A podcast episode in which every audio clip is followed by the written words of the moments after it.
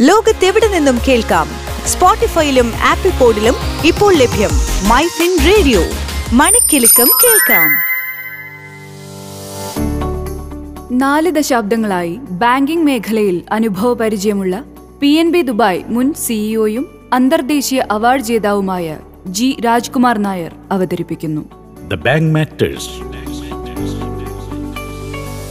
Banking മേഖലയിലെ വിശദവിവരങ്ങൾ. നമസ്കാരം. Bank amalgamation അല്ലെങ്കിൽ ലയനത്തെക്കുറിച്ചാണ് ഇന്ന് സംസാരിക്കുന്നത്. പല സാഹചര്യങ്ങളിൽ ഉള്ള അമാൽഗമേഷൻ ഉണ്ടെങ്കിലും ഒരു ക്ഷീണിത ബാങ്കിന് സ്ട്രോങ് ആയ ബാങ്കിലേക്കുള്ള നിർബന്ധിത അമാൽഗമേഷനെക്കുറിച്ചാണ് ഇവിടെ ഇന്ന് പ്രതിപാദിക്കുന്നത്. പി എം സി ബാങ്കിനെ യൂണിറ്റി സ്മോൾ ഫിനാൻസ് ബാങ്കിൽ ലയിപ്പിച്ചു എന്നതാണ് ഏറ്റവും അടുത്ത് നടന്ന ലയനം. അതായത് കഴിഞ്ഞ വർഷം. ഒരു ബാങ്കിന്റെ ആസ്തികളും ബാധ്യതകളും മറ്റൊരു ആങ്കർ ബാങ്കിൽ ലയിപ്പിക്കുന്ന പ്രക്രിയയെയാണ് അമാൽഗമേഷൻ അഥവാ ലയനം എന്ന് പറയുന്നത്. നിയമപരമായി ഒരു കട്ട് ഓഫ് ഡേറ്റ് വെച്ച് ഡെപ്പോസിറ്റേഴ്സും ജീവനക്കാരും ഓഹരി ഉടമകളും മറ്റ് ഇടപാടുകാരും ആങ്കർ ബാങ്കിന്റേതായി തീരും. ഇനി ഇതിലേക്കുള്ള സാഹചര്യങ്ങൾ എന്താണെന്ന് നോക്കാം.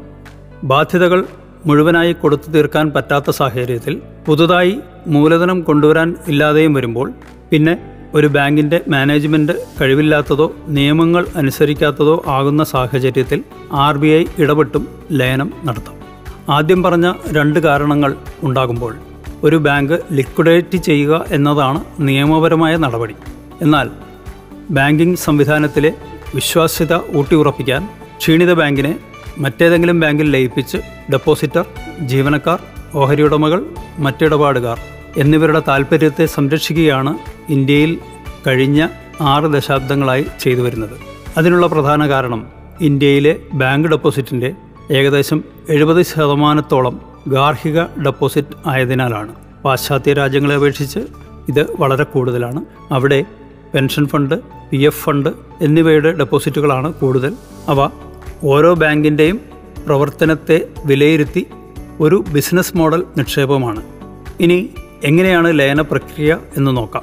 അമാൽഗമേഷന് ഒരു മുൻ നിശ്ചിതമായ ഫോർമറ്റോ സ്ഥിര നിബന്ധനാരൂപമോ അനുപാതക്രമമോ ഇല്ല. ഓരോ ലയനവും അതിന്റേതായ സ്ഥിതിഗതികൾ വിലയിരുത്തി രണ്ട് ബാങ്കുകളും ചേർന്ന് ആർ ബി ഐയുടെ മേൽനോട്ടത്തിൽ രൂപപ്പെടുത്തുന്നതാണ്.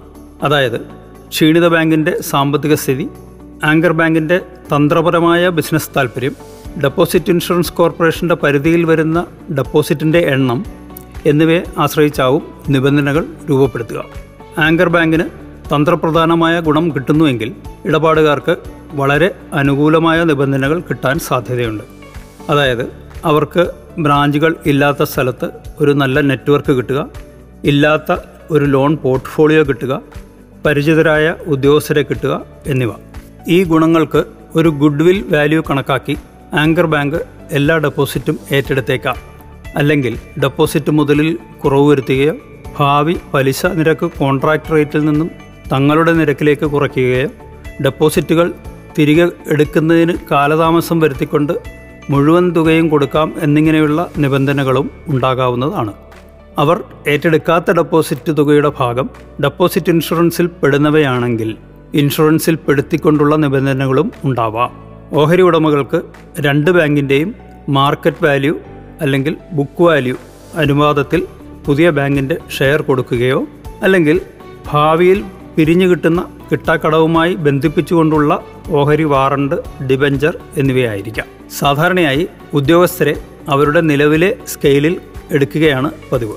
എന്നാൽ ഒരു ഏകീകൃത നിയമത്തിൽ കൊണ്ടുവരുവാൻ ആങ്കർ ബാങ്കിന്റെ സർവീസ് കണ്ടീഷനിലേക്ക് മാറേണ്ടി വരും. ആങ്കർ ബാങ്കിൽ ചേരാൻ താല്പര്യമില്ലാത്തവർക്ക് പിരിഞ്ഞു പോകാനുള്ള ഓപ്ഷനും ഉണ്ടാവും. കുറേയൊക്കെ നഷ്ടമോ അസൗകര്യമോ ഉണ്ടായാലും അത് ഒരു ബാങ്ക് ലിക്വിഡേറ്റ് ചെയ്തു പോയാൽ ഉണ്ടാവുന്ന നഷ്ടത്തേക്കാൾ കുറവായിരിക്കും. ആർ ബി ഐയുടെ മേൽനോട്ടത്തിൽ നടക്കുന്നതുകൊണ്ട് എല്ലാവരുടെയും താല്പര്യങ്ങൾ പരമാവധി ഉറപ്പാക്കാൻ ശ്രമിക്കാറുണ്ട്.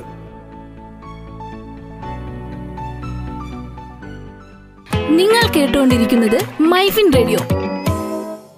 ഒരു ബാങ്ക് അമാൽഗമേഷനിൽ ആർ ബി ഐ നടപടിക്രമങ്ങൾ എന്തെല്ലാമെന്ന് നോക്കാം. ഒരു കാര്യം ആമുഖമായി പറഞ്ഞുകൊള്ളട്ടെ ലോകത്ത് ഒരു ബാങ്കിനും ഒരു സുപ്രഭാതത്തിൽ എല്ലാ ഡെപ്പോസിറ്റും തിരിച്ചു കൊടുക്കുവാൻ സാധിക്കുകയില്ല. കാരണം ഈ ഡെപ്പോസിറ്റുകളാണ് വായ്പയായി മറ്റു പലർക്കും കൊടുത്തിട്ടുള്ളത്. ഈ വായ്പയെല്ലാം ഉടനെ തിരിച്ചു കിട്ടുക എന്നതും അസാധ്യം തന്നെയാണ്. ഇനി ആർ ബി ഐ നടപടിക്രമങ്ങളിലേക്ക് കടക്കാം. ആദ്യമായി ഒരു മൊറോട്ടോറിയം ഡിക്ലെയർ ചെയ്യാറുണ്ട്. മിക്കവാറും മൂന്ന് മാസത്തേക്കായിരിക്കും. വേണ്ടി വന്നാൽ നീട്ടേണ്ടതായും വരും. ഈ കാലയളവിൽ അത്യാവശ്യമുള്ള ചെറിയ തുക പിൻവലിക്കാനുള്ള അനുവാദമേ കാണുകയുള്ളൂ. പരിഭ്രാന്തരായ ഡെപ്പോസിറ്റേഴ്സ് ഒന്നിച്ച് പണം പിൻവലിക്കാൻ ചെന്നാൽ ഉണ്ടാകുന്ന ഒരു ബാങ്ക് റൺ ഉണ്ടാകാതിരിക്കാനും ബാങ്കിന്റെ എല്ലാ വശത്തെക്കുറിച്ചും പഠിച്ച് ഒരു അമാൽഗമേഷൻ സ്കീം ഉണ്ടാക്കുന്നതിനുള്ള സാവകാശത്തിനു വേണ്ടിയും അതിലൂടെ ഏറ്റവും കുറഞ്ഞ നഷ്ടം ഉറപ്പാക്കുകയുമാണ് മൊറോട്ടോറിയത്തിന്റെ ലക്ഷ്യം. അടുത്ത നടപടി ഡ്യൂ ഡിലിജൻസ് നടത്തിക്കുക എന്നതാണ്. ആർ ബി ഐയുടെ പാനലിൽ ഉള്ള ഒരു ചാർട്ടേഡ് അക്കൗണ്ടന്റ് കമ്പനിയെക്കൊണ്ട് ക്ഷീണിത ബാങ്കിന്റെ നിലവിലെ വിവിധ ബാധ്യതകളും ആസ്തികളും വിലയിരുത്തും.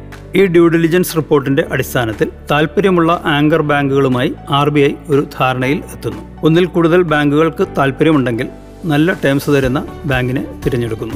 മേൽ ടേംസിൽ ഓരോ ബാധ്യതയും എങ്ങനെ പരിഗണിക്കുന്നു എന്നത് സംബന്ധിച്ച് കൃത്യമായ ധാരണ ആങ്കർ ബാങ്കുമായി ഉണ്ടാക്കുന്നു. അതായത് ഡെപ്പോസിറ്റ് ഇൻഷുറൻസ് കവറേജ് ഉള്ള ഡെപ്പോസിറ്റ് ഇല്ലാത്തവ പലിശ ഭാവി പലിശ ഓഹരി ഉടമകളുടെ വിഹിതം ജീവനക്കാർക്ക് സർവീസ് കണ്ടീഷൻ മറ്റ് ഇടപാടുകാരുടെ കരാറുകൾ എന്നിവ.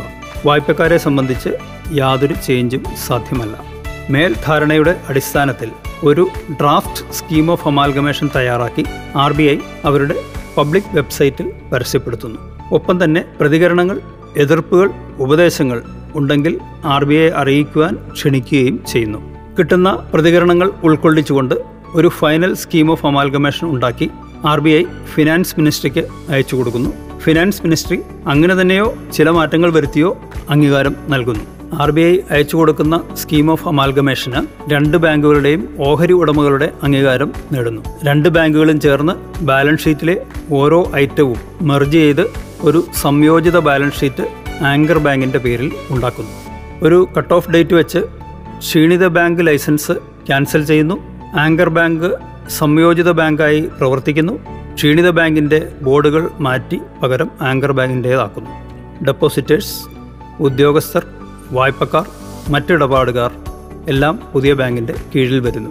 ഒരു ലിക്വിഡേഷനേക്കാൾ തീർച്ചയായും മെച്ചപ്പെട്ട ഒരു ഗുണം എല്ലാവർക്കും കിട്ടുമെന്നതുകൊണ്ട് ആർ ബി ഐ ഡിക്ലെയർ ചെയ്യുന്ന മൊറോട്ടോറിയവുമായി എല്ലാവരും സഹകരിക്കുന്നതാണ് നല്ലത്. Thank you The Bank Matters. ലോകത്തെവിടെ നിന്നും കേൾക്കാം? സ്പോട്ടിഫൈയിലും ആപ്പിൾ പോഡിലും ഇപ്പോൾ ലഭ്യം മൈ ഫിൻ റേഡിയോ. മണിക്കെലക്കം കേൾക്കാം.